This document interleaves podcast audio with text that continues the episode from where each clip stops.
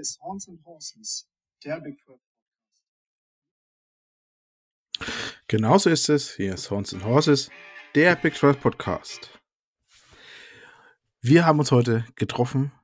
Nicht wir, sondern ich habe mich heute jetzt nochmal hergesetzt, wollte euch eine kleine Preview auf das Halbfinale machen, auf den Sugar Bowl in New Orleans, wo meine Texas Longhorns auf Washington treffen, und möchte euch zumindest von Texas Seite her 2-3 Spieler noch mit an die Hand geben, ein bisschen über die einzelnen Spieler gehen, auf wen ihr vielleicht achten könnt, was ihr von den Spielen zu erwarten habt, wie die Saison bisher war, was passiert in diesem Spiel, und so ein bisschen meine kleine Einschätzung geben zu dem, was ich erwarte.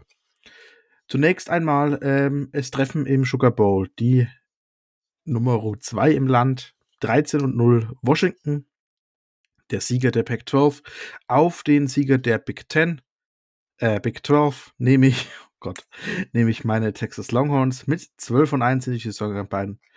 Fun Fact natürlich, und wir wissen es alle, beide Teams sind nächste Saison nicht mehr in dieser Conference jeweils. Also meine Longhorns ziehen von der Big 12 weiter in die SEC, während Washington ja in dem turbulenten Abgesang der Pac-12 ja nun weiterzieht in die Big Ten. Diese Begegnung gab es letztes Jahr, nämlich im Alamo Bowl. Damals ging es 27-20 für Washington aus. Ich werde an 2-3 Stellen vielleicht aufs letztjährige Spiel ein bisschen hinweisen, beziehungsweise was dort passiert ist, wie das dort lief.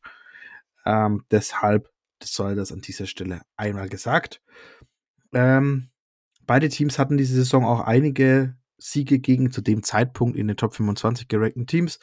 Bei Texas war das in bekanntermaßen Week 2 gegen die Nummer 3 Alabama mit 34-24, gegen die Nummer 24 Kansas mit 40-14, gegen die Nummer 23 Kansas State mit 33-30, wobei Texas dieses Spiel mit dem Backup-Quarterback gespielt hat, da ja bekanntermaßen Quinn Ewers die Saison einige Wochen ausgefallen ist und Malik Murphy die Begegnung übernommen hat, und natürlich im Championship-Game gegen die Nummer 18 Oklahoma State. Hier war es ein 49-21 Sieg. Washington hat auch gegen 4 Teams aus den Top 25 gewonnen diese Saison. Es war zum Beginn der Season gegen die Nummer 8 Oregon mit 36-33, ein 52-42 gegen die Nummer 20 USC, gegen die Nummer 18 Utah ein 35-28, gegen die Nummer 11 im Lande Oregon State ein 22-20 und ein zweites Mal gegen Oregon, die damalige Nummer 5 im Championship Game, 34-31. Ich möchte eigentlich insgesamt gar nicht groß die beiden aufs Washington-Team eingehen, einfach aus dem Grund, weil ich mich da nicht tief genug drin bin. Ich glaube, andere Podcasts haben das ganz gut übernommen, die haben da ein bisschen mehr die Weitsicht auf die Pac-12 gehabt. Für mich ging es einfach wie immer in der Saison mehr um meine Big 12. Auf Quarterback bei Texas bekanntermaßen Quinn Ewers, Richardson, Freshman, 3200 Yards, 21 Touchdowns, 6 Interceptions die Saison geworfen, dazu noch knapp 300 Yards gerusht. Klar, er hat die Saison auch 2 Spiele verpasst. Mitten in der Saison nach Verletzung eben. Gott sei Dank wieder fit geworden. Diese Stats übrigens würden knapp 500 Yards mehr bringen. Das war ungefähr das, was Malik Murphy in den 2 Spielen aufgelegt hat. Dann wären wir irgendwo bei 3700 Yards, wenn man das jetzt 1:1 so übernehmen möchte. Beim Running Back kommen wir auch zu einer Verletzung. Erstmal der beste Back dieser Season war Jonathan Brooks. Der hat sich im Spiel gegen TCU 3 Spiele vor Schluss leider das Kreuzband gerissen. Hat also in dem Zeitpunkt knapp über 1000 Yards eben schon erlaufen, hat einige Touchdowns. Offiziell hat deshalb Texas jetzt einen Freshman Running Back als Nummer 1 Running Back, nämlich CJ Baxter. Allerdings läuft das seit dem Ausfall von Brooks mehr ein bisschen in einem Dreiergespann. Zusätzlich zu CJ Baxter spielten eben auch Jaden Blue und Robinson, beides mehr als Speed Options, eben eine große Rolle. Alle 3 Backs haben seit der Verletzung von Brooks, also in den letzten 3 Spielen eben, wo sie zum Einsatz kamen, jeweils über 200 Yards gerusht. Es gibt ein bisschen natürlich eine ganz kleine Abwechslung vom Spielsystem her, ein bisschen anders eingesetzt als Brooks. CJ Baxter eben mehr für die Yards durch die Mitte. Blue ist die klare Receiving Threat eben aus der Highschool auch raus, schon die Angebote gehabt, auch als Wide Receiver.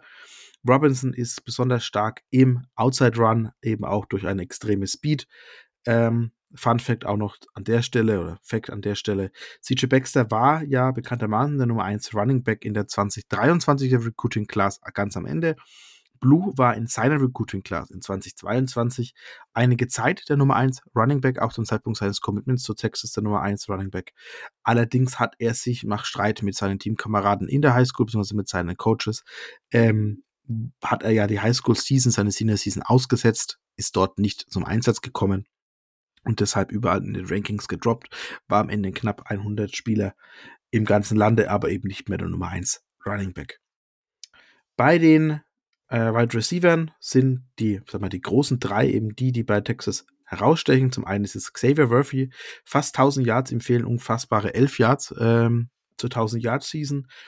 Quick, sehr gute Routes, schwer an der Line of Scrimmage, selbst wenn man direkt eben an ihn rangeht, wenn man direkt ihn Man-to-Man nimmt, schafft er dank seiner schnellen Füße, seiner Speed, relativ gute Separation, hat nur 170 Pfund, ist knapp 6 Fuß groß, aber spielt sehr körperlich, gerade so als Highlight-Play natürlich der Truck im Championship-Game gegen Oklahoma State, wo er an der Goal-Line wirklich den Cornerback gut wegschiebt und sich selbst noch zum Touchdown durchkämpft.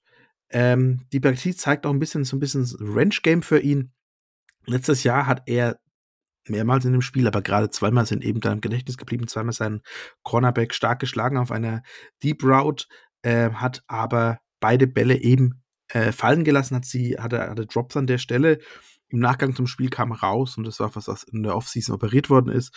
Er hatte eine gebrochene Hand, die den größten Teil der Saison über, so einen Handwurzelknochen, der hat auch angebrochen.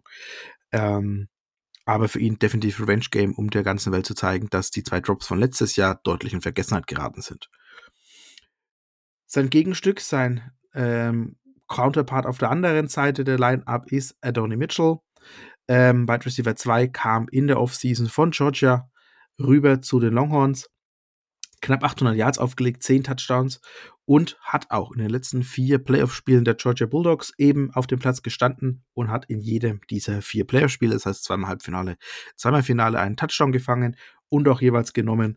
Das heißt, wenn A.D. Mitchell wirklich, wenn Texas dieses Spiel gewinnen sollte und am Ende auch die Nationalmeisterschaft gewinnen sollte, viel What-Ifs, aber dann hat Adonai Mitchell in seinen 3 Jahren am College dreimal die National Championship gewonnen.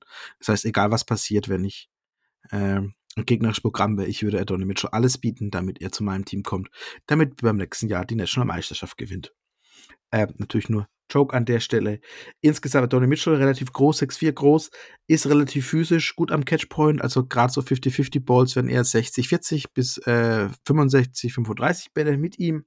Er hat einen relativ guten Speed, ist eher ein Longstrider, nicht so der Quickness, Short Intermediate Route Game Spieler, aber solide Saison, wird auch in der NFL, glaube ich, ein relativ solider Wide Receiver 2, der in der Rolle eben Defense auf der einen Seite stretchen kann und auf der anderen Seite eben auch gerade in der Red Zone, man sieht es bei 10 Touchdowns, eben eine absolute Threat ist.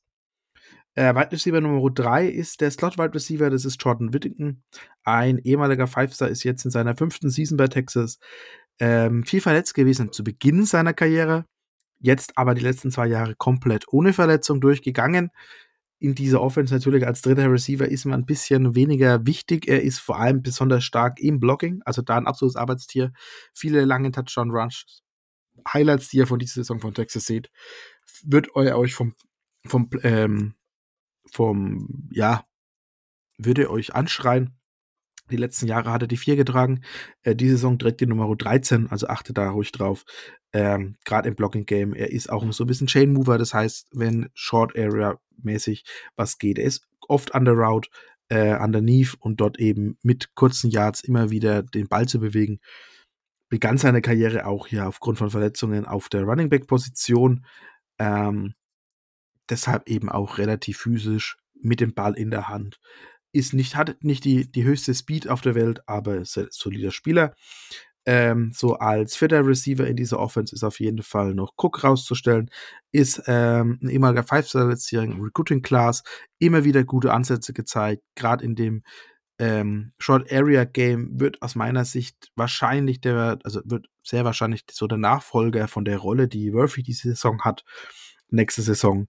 Und genau da sticht er auch dann relativ schön raus, wenn er auf dem Platz ist. Strecke Nummer 2 sollte euch auffallen. Weiter geht's bei den Titans. Da hat Texas einen sehr guten, ich würde sagen, falls er in den Draft gehen sollte, ist noch nicht ganz raus. Aus meiner Sicht weit bis Tight End Nummer 2. Klar, hinter Brock Bowers ist es schwierig vorbeizukommen. Ist ein sehr guter Receiver, unfassbar physisch, auch am Catchpoint, hat krasse Hände. In der Highschool schon Highlight-Plays gehabt, wo er wirklich mit einer Hand über dem Kopf des Defenders den Ball runterpflückt, und das hat er jetzt auch diese Saison mehrmals in College so gezeigt. Gerade Seam Route ist was Quinn Ewers ihn sehr gern einsetzt. Ist ein guter Blocker auch, nicht der übermäßig beste Blocker auf diesem Planeten, aber ist zumindest jemanden, dem man ein Stück weit in dem Game vertrauen kann. Dazu kommt Gunnar Helm, auch ein Third-Year-Player, ist auch ein sehr guter Player, gut am Catchpoint, bisschen steifer, nicht so ganz so athletisch, nicht so das ganz übermäßige athletische Monster, aber doch ein guter Spieler. Schauen wir in die O-Line von Texas und einer ihrer absoluten Stärken in diesem Team. Man hat auf den beiden Tackle-Positionen mit Banks und mit Jones 2 NFL-Tackle. Jones ist jetzt ein 6-Year-Senior.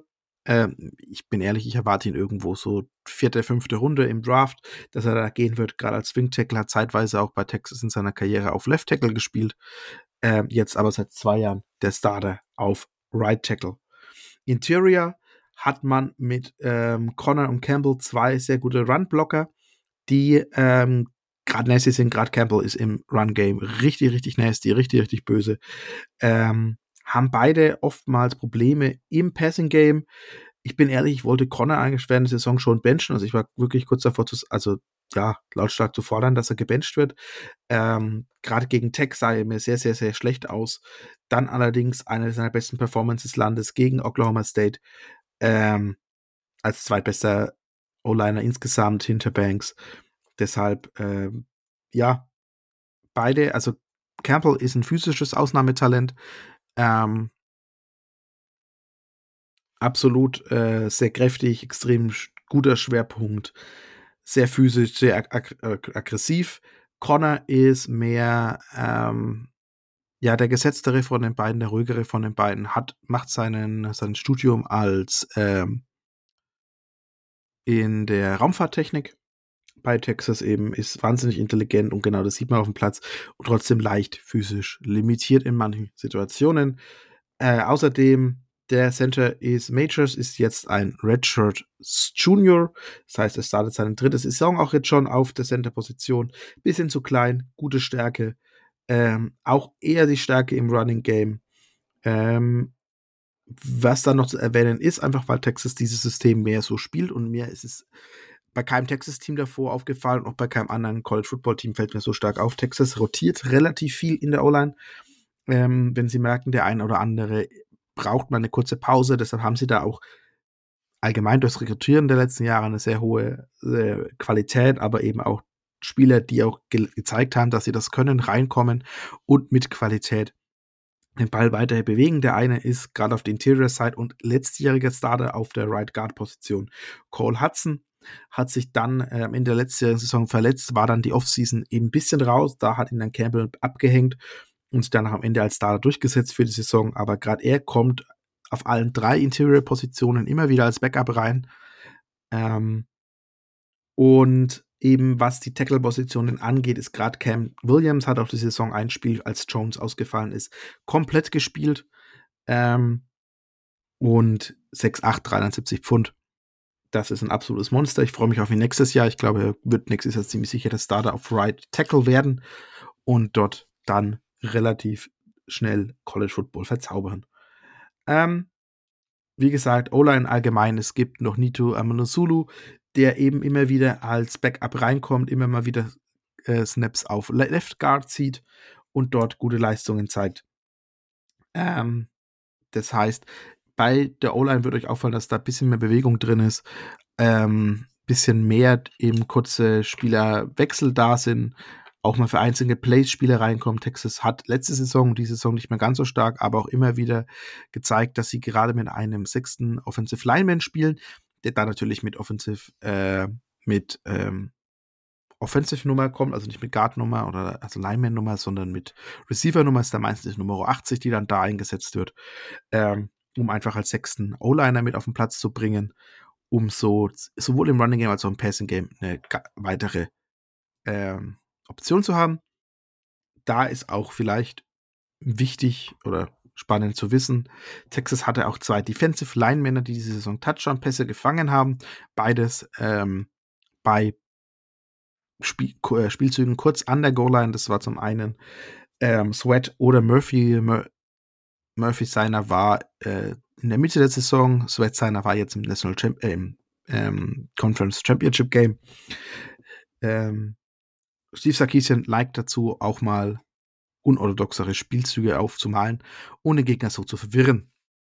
Man hat es auch gerade gesehen bei dem Spielzug im Championship Game. Da hat man auch gesehen, dass der Gegner darauf vorbereitet war, aber der Gegner mit 2 Spielern dann Murphy gecovert hat, als der reinkam. Und dann wurde Sweat eben in der hinteren, an der Pylone vergessen. Und bin gespannt, ob sie aus diesem Spielzug noch einen 3. Spielzug haben, wo sie dann was komplett anderes zeigen und trotzdem zum Touchdown kommen. Gut, dann wäre das so mal ein grober Abriss über die Offense. Schauen wir weiter in die Defense. Fangen wir an mit der absoluten Stärke dieses Teams in der Defense, nämlich mit der Interior Defensive Line. Dort eben die beiden gerade angesprochenen, Devontae Sweat und Murphy, beide All-American. Sweat auch anonymous All-American. Beide auch Big 12 Awards gewonnen. Sweat als Defensive Player of the Year, Murphy als Defensive Lineman of the Year. Sweats Stärke absolut im Run-Game, dort mit seinem Körper, mit seiner Athletik, mit seiner Spielintelligenz, gerade im Run-Game besonders stark. Murphy, ich weiß, es wird oft erwähnt, aber es ist einfach auch so, eher so in Aaron Donald-Manier, eher im Pass-Rush und Upside, hat auch da die zweitmeisten Sacks dieses Jahr bei Texas gehabt, zusammen mit Anthony Hill, beide mit 5 Sacks dieses Jahr. Man muss auch dazu sagen, ich weiß nicht, warum es Washington gemacht hat, aber es gab gerade zum Ende der Saison oftmals Aussagen von gegnerischen Spielern, die gemeint haben, das ist nichts Besonderes, was die machen und die sind keine guten Spieler und so bla. Angefangen hat damit ein Iowa State Offensive Guard. War keine gute Idee. Dasselbe ist auch gegen Tech passiert oder auch Gandhi hat Aussagen. Und auch Penix hat jetzt vor dem Spiel Aussagen getroffen. Und ich finde es schön, Murphy antwortet auf solche Aussagen auf Twitter dann nur mit Ortszeit und also mit Uhrzeit und Datum, wann das Spiel stattfindet. So in dem Motto, wir sehen uns dann und dann zeige ich dir mal, wo der Hammer hängt. Dazu auch im Backup-Bereich solides Staff. Man hat mit Alfred Collins einen ehemaligen Five-Star, der eher in diese Rolle von Sweat reingleitet und mit Broughton einen sehr hohen Four-Star, der eher in die Richtung von Murphy, dazu Trill Carter aus dem Portal von Minnesota gekommen in der Offseason, die alle 3 nicht ganz auf dem Niveau, aber zumindest hochwertig die Spieler ersetzen können, sollten sie eine Pause brauchen. Kommen wir zur Edge und vielleicht der Position, wo Texas jetzt in dieser Saison nicht unbedingt am stärksten besetzt war.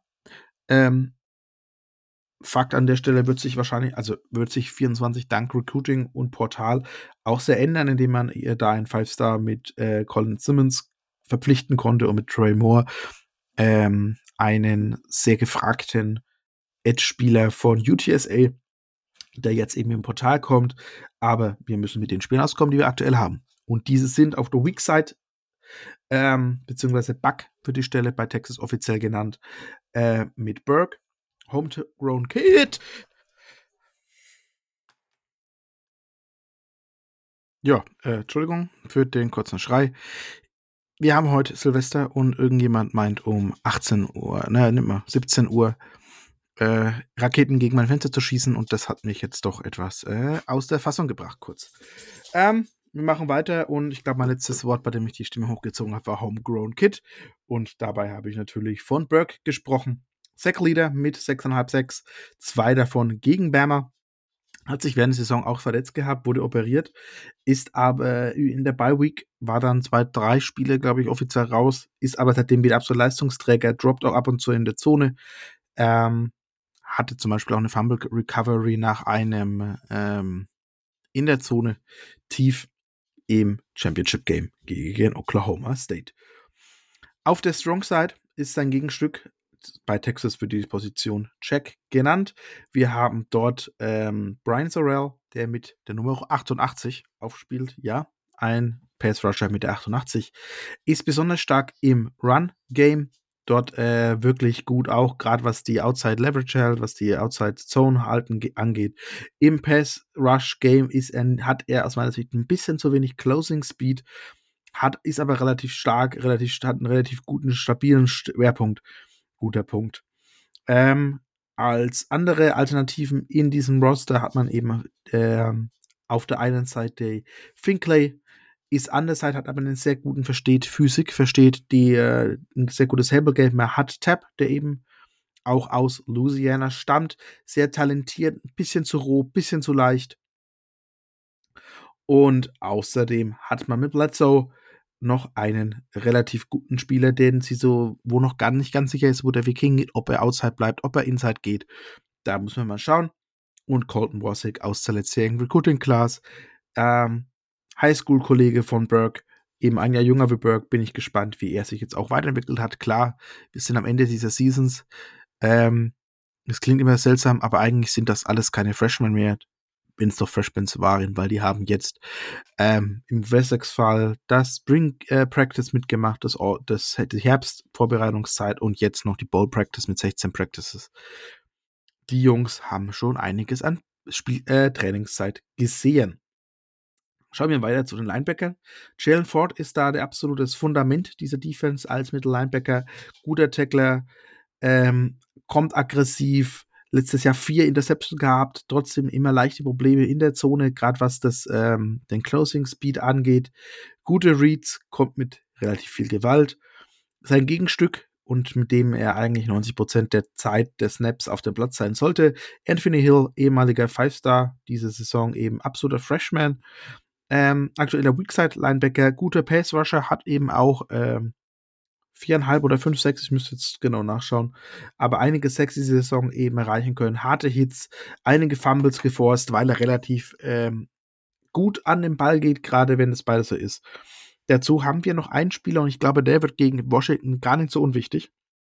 Mo Blackwell heißt er, ist ein Safety-Linebacker-Hybrid, bisschen anders heißt für Linebacker, also genau in diese Safety-Größe mit rein, aber in der Coverage ist relativ stark, hat auch Safety in der Highschool gespielt, hat leider immer mal wieder kleinere Verletzungen, weshalb er immer wieder für 1-2 Spielchen ausfällt. Ich hoffe einfach, dass die längere Pause jetzt zwischen Championship-Game und jetzt ihm gut getan haben sollte. Außer David Bender, der jetzt schon lange auf dem Roster ist, immer wieder gute Ansätze gezeigt hat, die Saison endlich ein bisschen das Ganze zusammengebracht hat, sehr verlässlich. Jana Lefau, kann ich mir vorstellen, zieht einiges Zeit auch in diesem Spiel, ist auch True Freshman von Hawaii. Kann mir vorstellen, dass er aufgrund seiner Speed und seiner Coverage-Fähigkeiten ganz gut in dieses Spiel reinpassen könnte. Cornerback-Position, sind 1-2 Fragezeichen. Also der eigentliche Starter, ist Terrence Brooks, der ist unangefochten, einer der die niedrigsten zugelassenen Quarterbacks-Rating dieses Jahr in der Big 12 gehabt. In seiner zweiten Season war damals ein Flip an Signing Day von Ohio State. Sehr guter Cornerback, toller Spieler. Gegenüber von ihm in der Saison, der eigentliche Starter war Ryan Watts. Der kämpft aber auch immerzu wieder mit Verletzungen, auch im National Championship Game hat er sich schon im ersten Defensive Snap verletzt, war dann das restliche Spiel verletzt raus, soll aber jetzt zumindest spielbereit sein. Ob er wirklich startet, steht noch in Sternen, weil ich glaube, starten wird am Ende Malik Mohammed. Ein True Freshman mit super Instinkten, tollen Interceptions, auch im Championship Game gehabt, guter Speed, mit Härte, spielt teilweise die Routen, wie als wäre er der Receiver und hätte die Route im Huddle bekommen. Fun Fact an der Stelle auch, es ist ein bisschen das Mohamed-Duell, weil sein Cousin ist der Starting Cornerback bei Washington. Vierter Cornerback an der Stelle eben für die Outside ist Gavin Holmes, kam als Transfer von Wake Forest vor der Saison, absoluter Speedster, guter Man-Coverage-Guy. Ryan Watts eben eher der Zone-Typ und Gavin Holmes eher der Man-Typ. Nickel oder auch Star bei Texas genannt, Jerry Barron, sehr guter Run-Defender, letztes Jahr die meisten Defensive Tackles for Loss und das als Nickelback oder Star, wie er es nennen will. Im Passing-Game relativ wenig zugelassen. Ich bin ehrlich, ich denke irgendwo so zweite, dritte Runde würde in diesjährigen Draft gehen. Letztes Jahr eins seiner besten Spiele gegen Washington gehabt, den kompletten Saison, hat dort den Slot komplett ausgeschaltet. Ich hoffe einfach auf eine absolute Wiederholung. Backup ist an der Stelle Jalen Gilbo. Auch mit einer guten Saison, auch wenn nicht ganz so stark wie seine Freshman-Season. Auf Safety sehe ich so ein bisschen die größten Fragezeichen und das größte Problem, und das ist nicht schlecht gegen ein Team, das gerade das Passing-Game als absolute Stärke hat. Jaron Thompson ist eben der eine Safety, der gesetzt sein sollte. Die anderen zwei, glaube ich, rotieren in dieser Partie erstmal, nämlich Michael Taffy und Keaton Crawford. Taffy ist absolute Spielerlegende, ein toller Spieler von der Seite, aber leider eben, er war ein Walk-on, bisschen undersized, bisschen zu slow. Crawford hat den Speed, hat da die Stärke, ist aber dann wieder an der Stelle einfach manchmal nicht spielintelligent genug. Jaron Thompson ist all around wirklich sehr stabil, aber absolut nicht game-breaking. Da ist einfach eine Schwäche, gerade in der ersten Halbzeit, weil in der zweiten Halbzeit kommt dann der wirklich brillant spielende Freshman Derek Williams zurück. Der hat sich leider im ersten Snap, im Kickoff-Return, im Championship-Game gegen Ohio State im Kickoff-Return zur zweiten Halbzeit mit einem Targeting selbst rausgenommen. Das Targeting ist ein bisschen fragwürdig ein Stück weit gewesen, aber naja, so ist es nun mal.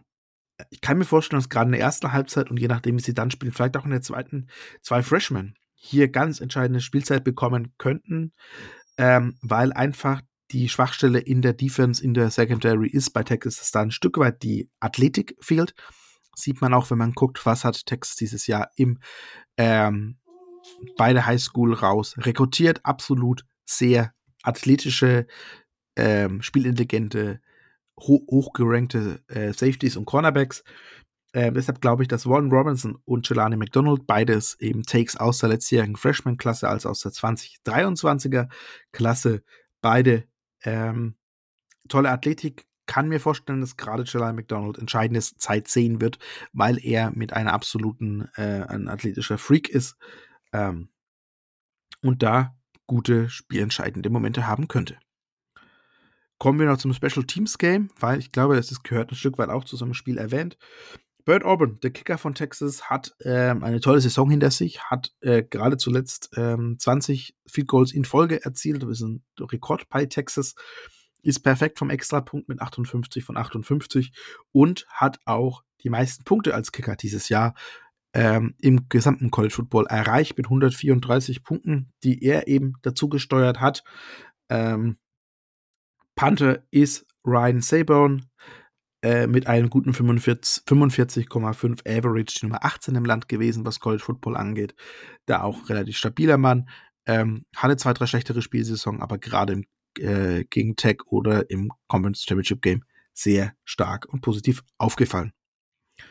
Schauen wir doch mal rein, was so Score Prediction mäßig gerade los ist, was so die Leute sagen, was ich vorneweg sagen möchte, viele erwarten einen absoluten Shootout. Ich gehe da nicht möglich mit. Ich kann mir gut vorstellen, dass wir irgendwo in den mittleren 50ern rauskommen beim Score her, aber ich erwarte nicht, was manche 70 Punkte plus in diesem Spiel sehen werden. Das Over-Under ist jetzt gerade Aufnahme 31.12.18 Uhr. Jetzt bei minus 4 für Texas mit einem 63,5er Over-Under. Wie gesagt, die -4 möchte ich für Texas Sicht sogar mitnehmen. Beziehungsweise ich glaube aber, es wird eher ein Field Goal. Sagt da ein bisschen die Geschichte von Washington diese Saison, dass Field Goal eher so die Entscheidung bringt. Das Over-Under, wie gesagt, sehe ich, aber gehe ich beim Under. Ich kann mir vorstellen, dass wir wieder, letztes Jahr war es ein 27-20, wenn wir ein 27-20, das sind gerade mal 47 Punkte. Ich glaube, dass wir in ähnlichen Reichweite rauskommen werden. Lass es ein 30-27 sein, dann sind wir bei 57 Punkten. Und dann beim Under. Und ich glaube, das ist realistischer zu dem, was ich einfach erwarte, was an der Stelle passiert und was als Ergebnis am Ende auf dem Scoreboard stehen würde. Ich wünsche mir absolut meine Longhorns im National Championship Game. Ich glaube, das ist keine große Überraschung und das sollte auch niemanden groß triggern. Ich glaube, gerade wenn man ja doch durch aus einem Jahrzehnt kommt, wie es Texas aus dem letzten Jahrzehnt kommt, das mit Abstand das schlechteste Jahrzehnt in der Geschichte dieser Universität war und jetzt man mal diese Erfolge hat. Ich freue mich wahnsinnig drauf und bin super gespannt, was am Ende hier passieren wird. Mehr bleibt mir da an der Stelle gar nicht mehr zu sagen. Ach, wisst ihr was? Einfach aus Jux an der Freude möchte ich nur meine Tipps abgeben für das Spiel der Crimson Tide gegen die Michigan Wolverines. Bei mir ist jetzt gerade die Line bei minus 1,5 für Michigan und das Over-Under bei 44,5. Das, also, ich bin ehrlich, ich gehe mit Bama. Ich glaube, wir bekommen wirklich dieses Regame aus Woche 4 Texas gegen Alabama im National Championship Game. Und da gibt es ja Geschichte, was National Championship Games Texas gegen Alabama angeht. Das letzte National Championship Game, das Texas erreicht hat, war im Jahr 2009. Das war ein Spiel, in dem der Downfall von Texas endgültig begonnen hatte und die Alabama Zeit begann. Vielleicht haben wir einfach aus traditionellen Gründen genau an dieser Stelle den Wechsel wieder. Und das Over-Under 44,5, da gehe ich ehrlich gesagt mit dem Over, auch wenn ich nicht viel glaube, aber ich glaube, genau dieses angesprochene 27-20, vielleicht auch ein 27-24, genau in dem Dreh sehe ich diese Partie. Ich glaube, dass Bama am Ende Bama ist und nix eben ist und glaube, dass wir hier am ehesten mit einem Sieg der Alabama Crimson Tide rechnen sollten. Zumindest ist das meine persönliche Einschätzung. Ich weiß, es gibt da auch andere, aber ich gehe auf jeden Fall mit Alabama. Gut, dann danke ich euch. Ich danke euch auch für eure Zeit, für euer Zuhören während dieser Season, in der mich Philipp und mich begleitet habt. Wir freuen uns auf die nächste Saison. Wie gesagt, wir müssen mal schauen, wie es für uns nächste Saison weitergeht, in welcher Form wir den Podcast weiterführen werden. Wir haben jetzt 95 Folgen so zurückgebracht. Wir werden uns nächste Woche melden mit einer Recap des Halbfinales und dann natürlich auch mit einer Preview rund um das National Championship Game. Ich bin wahnsinnig gespannt. Ich freue mich sehr darauf und wünsche euch in diesem Sinne, wer es noch vor dem neuen Jahr hören möchte, einen guten Rutsch ins neue Jahr und wir sehen uns nächstes Jahr in alter Stärke und neuer Gesundheit. In diesem Sinne, Hucke.